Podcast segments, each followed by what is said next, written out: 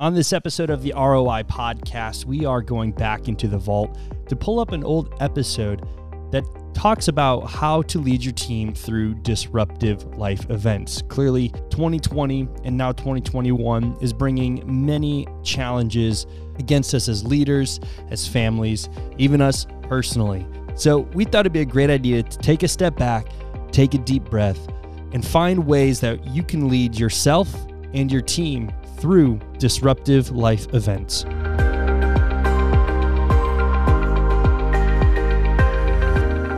Welcome to another episode of the ROI podcast presented by the Indiana University Kelley School of Business. I'm your host, Matt Martella, alongside Associate Dean Phil Powell. As you know, our mission is to help organizations make better business decisions. And before we jump to the content, I want to take a moment just to welcome all of our first time listeners to the show, just to say welcome to the Kelley family.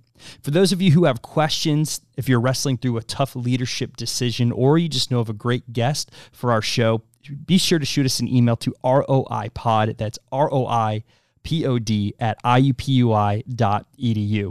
All right, so on this episode, we're sitting down with Liesel Mertes, an empathy consultant and founder of Handle with Care HR Solutions. She works to empower forward thinking companies to support employees with empathy and compassion as they experience disruptive life events. She also hosts her own podcast called Handle with Care Podcast. Liesel, welcome to the show. Thanks so much for having me. So, I want to start and talk about this concept of empathy in the workplace. Why is this so important, especially today? I think it's especially important today. Um, well, on a number of factors, but let's start with the labor market. So, right now, unemployment is at a really low level, and companies of all sizes are fighting to attract and retain some of the best talent. Um, you see that in management, IT, a range of different sectors. They're offering kombucha on tap and ping pong tables in the break room. And a huge aspect, actually, of caring well for people is the support that you give them or that you don't give them when they go through disruptive life events. And that's a purposefully broad term. Um, that could encompass a death, which is where we usually go when we think about grief, but it could also be a relationship transition or the difficult diagnosis that an aging parent just got or relocating. It's those things that just kind of knock you off your feet. Um, so it's important because of the labor market. It's important also because there's a real cost to American businesses. In 2003, the Grief Recovery Institute did one of the first studies where they tried to put actual numbers to the cost to American businesses annually because of grief. And they weren't just looking at death, they were looking at a denied promotion or the death of a pet. They were looking at this wide range of things that happen that result in perhaps people showing up at work but not really being present because maybe they're so distracted or they're searching WebMD to try to get information, all the way to people who are so mishandled by their workplace that they quit. And then you're having to recruit and retrain. And at the time, they put that number at $75.1 billion in annual loss to American companies. If you adjust that for inflation, in 2019 dollars, that's an estimated $100 billion cost to American companies if we don't handle this well. So I think uh, empathy consultancy has especially a place today. And I think, too, what's interesting is seeing how cultures change because it used to be um, you would go to work and you would have your work life you'd come home, you'd have your family life. And it was rare that those two worlds ever intersected, especially in old models of corporate, corporate culture. Um, you know, so how are you breaking some of those barriers to kind of invite both personal and professional relationships in a workplace? Great question. Um, I would say that we're not actually on the leading edge of changing that. That is a change that has already been occurring. I'm um, one of the oldest segments of the generational um, segment that's called millennials. So I'm going to reference um, my younger siblings and what I've seen about them. As they approach their work, there's much more of this sense of like, my work fits within my holistic self. Like, it's one part of my identity and the purpose that they bring to it, and that need for the company that they work for to reflect some of those aspects of purpose and presence um, is really something that is being articulated a lot more. And that sort of a culture shift from the expectations that, you know, maybe more of a, a baby boomer or older generation had of this segmentation. Um, they're already shifting. And especially for that younger population, which is going to become the dominant sector of the workforce before too long, um, to miss them in these areas is to really miss them. And on the other side, those people who maybe previously would have said, Hey, I'm in my lane. This is what I do. This is my work. Like, please don't ask me about what's going on at home. Like, how intrusive. They're going to be having more of these disruptive life events. It is the reality of aging that whether it's caring for their own elderly parents or facing their own health diagnoses, um, this is going to be a lot more in front of people as they age. Now take us back. Let's let's kind of go into the Handle with Care journey. You know, talk about your own personal journey and how this company came to fruition. Yeah, well, it has a significant uh, overlap actually with the Kelley School of Business. So I got an offer of a great scholarship from Kelley. I said yes in 2010, and I found out a week later that I was unexpectedly pregnant with my third child, a little girl that we named Mercy Joan. Um, but I thought that's that's okay. Like we're good at multitasking. I'm still going to go. I'm going to lead this like student trip to Ghana. I remember talking with the director of student services and really selling her like I'm going to be able to take this newborn baby overseas on this consulting trip. It's it's not going to be a big deal. Um, we'd we'd lived overseas in Nairobi previously, and I was like, I've taken little babies overseas. You can totally let me go. And they said, Well, okay. Um, but I found out in October, so I was right in the middle of like accounting and finance classes. Found out that Mercy had a pretty profound birth defect. Um, it was a neural tube defect, and if it's lower, it causes the condition spina bifida. If it's higher, it causes anencephaly, which is always terminal. Um, but where it was for Mercy was she, the base of her skull had not closed, so she had this large fluid-filled sac on the back of her head. And what the physician said was there are a range of surgical outcomes, and we actually we don't know. Um, this could be something that is operable, and she could have fairly minimal um, residual effects, or this could be something that's terminal, and really we won't know until you have an outside the womb MRI. Um, so with that broad range of uncertainty, we were meeting with hospice care, we were meeting with neurosurgeons, um, we were waiting and delivered Mercy on February 15th in 2011. It was right at the start of spring break. And it was really clear um, that doing any surgical intervention would be doing things to her and not for her. Um, she had this lack of connectivity between the hemispheres of her brain. Um, her spinal column was hollow, and she couldn't breathe on her own. That was horrible. I mean, it's awful. She lived for eight days um, and died. And it's just a searing um, experience. And as it as it relates to this work, uh, it was also the opportunity to s- observe external to my own experience as I reflected back on it. The people who really intuitively like they knew what to do, they knew how to be there.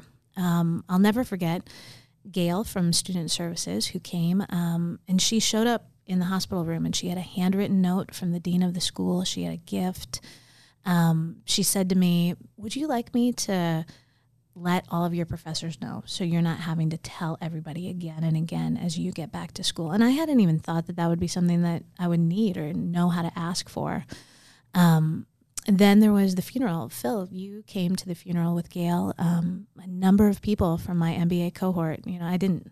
I was barely functioning. Um, just waking up and going through the day. I didn't think like, oh, I should invite these people. Or I should let them know. But it was so meaningful to have them there. Um, those sorts of gestures that, although they by no means like made it better, um, my daughter was still dead they did make the prospect of a week and a half later when I needed to come back and actually show up to what was my place of employment, the Kelley School, to think that that was even possible. Like, okay, maybe I can do this. Um, on the other hand, it was also the opportunity to like see the people who I don't even think they knew how much they missed me when they missed me. You know, it just went right over their heads. Um, and so that was my first observational experience of being like, oh, yeah, this really matters. And there's kind of this bogey factor. Like some people seem to do it really well, and some people seem to be totally clueless. And is that just the way of the world, or is there a way that we can actually train people to be better in these things? I think it's too for a lot of leaders. I mean, that it's such a loss is never an easy thing to deal with, especially when you're trying to be professional and you're trying to balance that relationship of being having like this, you know, leadership role with people that you have influence with. And it can just be really awkward for a lot totally. of a lot of leaders to to even know where to begin you know? So so from from your vantage point you know how did this um, handle with care like this idea you know come about through that? And when was like that moment of you know what? This is something that i need to help leaders overcome. Yeah it's a great point. And it gets to the reality of you know you said people can feel uncomfortable. It also usually catches leaders by surprise right? You don't show up on a tuesday morning and nobody puts on your schedule for the day like okay and you're going to have to manage robert who's going to come in and tell you that his wife has ovarian cancer. And they don't give you a class for that in your mba program and it's unsettling and you don't know what to do and you find yourself like scrambling in that moment. And either people tend to default to two things. One they think oh my gosh i don't want to say something dumb. I don't want to make it worse. I'm not going to say anything and they they say well they mumble something like maybe you should talk to hr about that and hope that it never comes up again. Or they find themselves in real time offering whatever like cliche or tired phrase was peddled to them when they were in some situation. And neither of which is like super helpful. And so as to the moment of when i realized like hey this is an idea that has legs um, it began with it began with talking with people within my community who had experienced disruptive life events. Um, I also, my youngest is a little guy named Moses, and he has had to have a couple of open heart surgeries at Riley Hospital here in town. Um, he's doing really well, but he'll need continued surgical intervention. So, between the loss of mercy and Moses's condition, and just the reality of like when you have something sad happen, um, you tend to start hearing more stories. I started talking to people and asking them, what was your experience specifically in the workplace? And there were a couple of people who said, oh my gosh, my workplace was great. But a lot of people had these stories of, I was missed in this way, and the way that they dealt with my medical bills or my leave was so atrocious. And I can't believe that that person said that. So I was collecting sort of this qualitative data.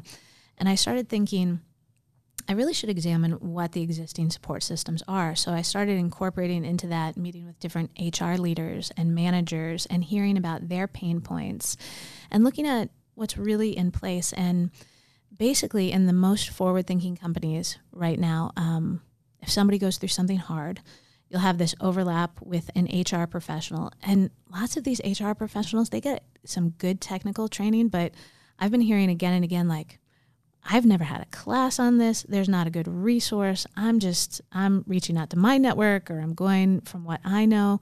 So there's not a good equipping for them.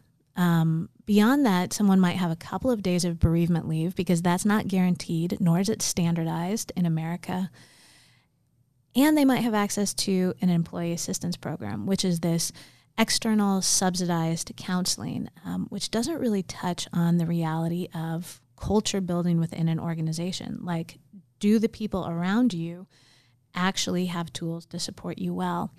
So, so I was beginning to put together that um, kind of landscape. I realized that there were some substantial gaps, and then I began looking. Okay, what what sorts of individual facilitators or writers are doing good work, and that was where um, I also realized that as much as there are individuals doing some good work. Um, nothing has been put together in a solution that can be deployed at scale in a really like real time, digestible way. Because it's one thing to try to train people eight months before something happens.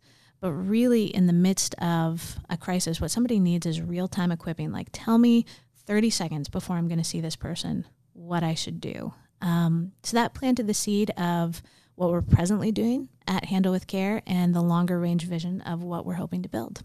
And I know it's it's really unique because a lot of consultants maybe just sit on the outskirts of something observe or have some personal you know experience with it. But for you specifically, I mean, you walk through you know a really tough season in life, like a lot of employees that don't expect it as much as the leaders within the organization don't expect it. So, what were some of the principles that grounded you or kind of helped you through that you're now kind of implementing within Handle with Care? one of the first principles is just the importance of reaching out. I think a lot of times people have this initial paralysis of thinking exactly what I said. I don't know what to do. I don't know what to say. I'm not going to do anything. Or they can think, I don't want to bring it up because it's really just going to make you sad.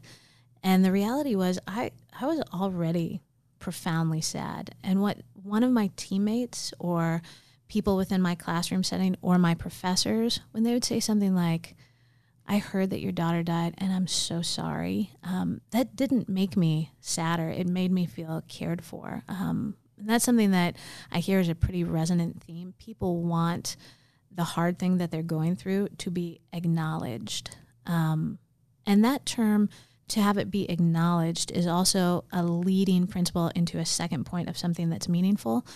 Um, so many times as people are trying to offer comfort or something substantial, um, let's say like they get over that threshold of saying, I'm going to say something. Um, and then what they need to do, pause. Then um, what they find themselves doing is they offer um, some story about their own encounter with loss, like immediately, like, oh, you're going through a divorce. I went through a divorce in my 30s. He was such a dog. It was the worst thing in my life. You know, they and what they don't realize in that moment that they've actually taken the attention off that person and put it on themselves and their own experience. Um, there are all kinds of things like that that we go through in these training sessions of saying that actually is not accomplishing what you want to do. What you want to do is show care and support for the person and one of the best ways to do that, especially in a first interaction, is just to have this initial acknowledgement. This was really hard, and I'm sorry. You know, Lisa, uh, hearing your story again, because I was part of that, both you and I were in Bloomington at the time, and your business model truly comes from a place of authenticity. You've experienced this. And as I hear you talk, here's my question in that, or I want to get your response at an employee's deepest time of need, the way that the organization reacts is the ultimate test of the culture. It's almost the litmus test of what separates the great places to work from those that are not. And we know that at the end of the day, most people leave their job, leave an organization, not because of salary, but because of the way they've been treated. So, do, do you see this as an ultimate litmus test of, of great culture and, and that organizations really are, are truly invested in their employees? I think it's a great way of saying it. The the stakes are high, right? When when somebody is at this point of crisis, and whether we phrase it as an ultimate litmus test, um, because the stakes are so high, the the benefit of doing it well, the people that I've talked to who were well cared for in the midst of their grief um, will say things like, I, I had to leave that organization five years later because of X, Y, or Z, but they took such good care of me. I would do anything for them. I mean, I that's part of how I speak about the Kelley School. I speak so glowingly of the care that I received. Anyone for the rest of my life, if they ask me about culture or people within the institutions, I was well cared for. Um, my recommender score is so high. Um, on the flip side, when we talk about the cost to organizations, um, perhaps one of the best ways to illustrate that is um, an encounter that I had within the last couple of weeks. I was talking at a networking event with a woman, and I was telling her some of the broad outlines of what I'm doing. And I could see it in her eyes, this connection. And she goes, Oh my gosh, I wish that my employer would have had this 15 years ago. And she had moved to Indianapolis. She had been recruited for pharmaceutical sales. She was a rep. She came to town, um, single mom, and her only son got sick. He got really sick. Like he's in the hospital. And as she described it, he had no idea if he was going to make it or not. And the um, representative from the company that she worked for was on the other end of the line with her and she said oh my gosh he was just so concerned about crossing the t's and dotting the i's and i was a new hire and there was no space and i hadn't qualified for any paid time off and i wasn't on the health insurance plan. And he was so tone deaf and so mishandled her in that moment as she's in the hospital room that she hangs up the phone and not only did she decide that she would quit this organization she decided that she was quitting pharmaceutical sales entirely and so that's that's her story and that's its own thing. But I just imagine also like that individual on the other side of the phone, if you could have written out for him, okay, you're going to bobble this conversation and it's going to have actually this bottom line cost your company. This new hire that you've just recruited, like if you put, you know, that $60,000 cost over the next couple of months, um, he probably would have been a little bit more purposeful or done it a little bit differently or been receptive to somebody saying, hey, if you just, I mean, if you say it with that different inflection here, like you're not going to lose that. Not to mention the fact that 15 years later, the reputational cost to the organization that I won't name, but that she was more than willing to name, you know, a decade and a half after it happened, is huge. Like you don't ever get that back. I want to talk to you know you and for for all of our leaders that are listening that have to wrestle with these. You know, have teams who, like you said, on a Tuesday, you're not expecting someone to come in and to talk about the loss of you know a, a beloved family member and having to field those questions. So, what advice can you offer, or what training tips do you have for for managers and leaders um, to engage those conversations? Um, even though it may be awkward and it may be really hard there is some specificity that depends on the kind of disruption that the person's talking about. It is one thing if it is uh, the death of a family member, which is a little bit more discreet. It's another thing if it is a divorce, which is ongoing, and you're getting one side of the the story. So with it with a caveat that in the trainings and equippings I do, you go into some of the nuance of that. Um, one of the one of the key things that I I would say is this this tool of empathy consulting is one part of a bigger cultural matrix. If you don't within your company already have things in place where you're showing that you value your people, and that is in all sorts of aspects of team building and communication and training and benefits, like it's a holistic picture. If you have a lot of dysfunction already and you say, Oh, I'm going to hire in this workplace empathy consultant and they'll make it all better, um, that it, it's going to fall flat. You know, if your manager has never given a hoot about your well being, and suddenly um, when your child gets sick, they're there saying, "Oh, I really care. You know, how are you doing?" Um, it's going to be tone deaf. As to just basic um, things, there are two ways you can never go wrong. Um, one is through because people have really basic needs in the midst of going through disruption. They still need to eat um, and they don't want to cook at those moments. Um, if you can build something in, so this is what we talk about sometimes in consulting, can you standardize? Like, we're going to work with DoorDash or these three other areas, and we're going to give you six meal deliveries over the next quarter. You schedule them, the company just underwrites that. Another thing that um, people really don't have the bandwidth to do is clean their house. Um, we set up uh, arrangements with different house cleaning services to visit twice over the next quarter. Those super tangible aspects of care go a long way to meeting physical needs, and they also help um, in companies that say, oh, maybe we're doing this in an ad hoc manner. We don't have, you know, we haven't standardized it. Um, it just lays this base um, level. So, taking care of physical needs. Another thing, um, the basic like equipping your people to acknowledge hey this hard thing is happening. And after that acknowledgement also speaking into the person's capacity um, lots of times i found in my own story and other people's people who are going through disruption a question that they have is like i don't feel like myself. There's so much going on. I feel overwhelmed. Can i still do my job? I don't even know if i can still do it. Um, sheryl sandberg CEO of Facebook, she wrote Lean In. Her next book was Option B, written after her husband died at a relatively young age while running on a treadmill in Mexico. She addresses this sense of dislocation and self doubt in one of her early chapters. She talks about coming in and sitting in some meeting and just feeling like she wasn't present maybe she'd said something dumb, and how important it was to have a colleague come up to her and be able to say something along the lines of, like, Sheryl, I know that this is hard and you're still really good at your job. And that meeting, like, that's a blip on the radar screen. We believe in your capacity. And that, that was so meaningful to her. People also, like, they crave that from their colleagues, from their managers. So to be able to not only acknowledge that something hard is going on, but as appropriate to be able to say something like, you know, this is a really tumultuous time for you. I want to let you know you are such an important member of our team. We value what you bring every day, and we want to walk with you as you're moving towards stabilizing and thriving again. And just know, like, we're in your corner um, something like that is deeply meaningful. That's so awesome. Thank you so much for being our guest on our show. Um, again, it's Liesel Mertes. She is the co-founder, or sorry, she is the founder of uh, Handle with Care. Also hosts a podcast called Handle with Care. And if you'd like more, definitely check that out, where you can get more topics and tips on how to learn to be more empathetic in the office and working um, with with your with your team.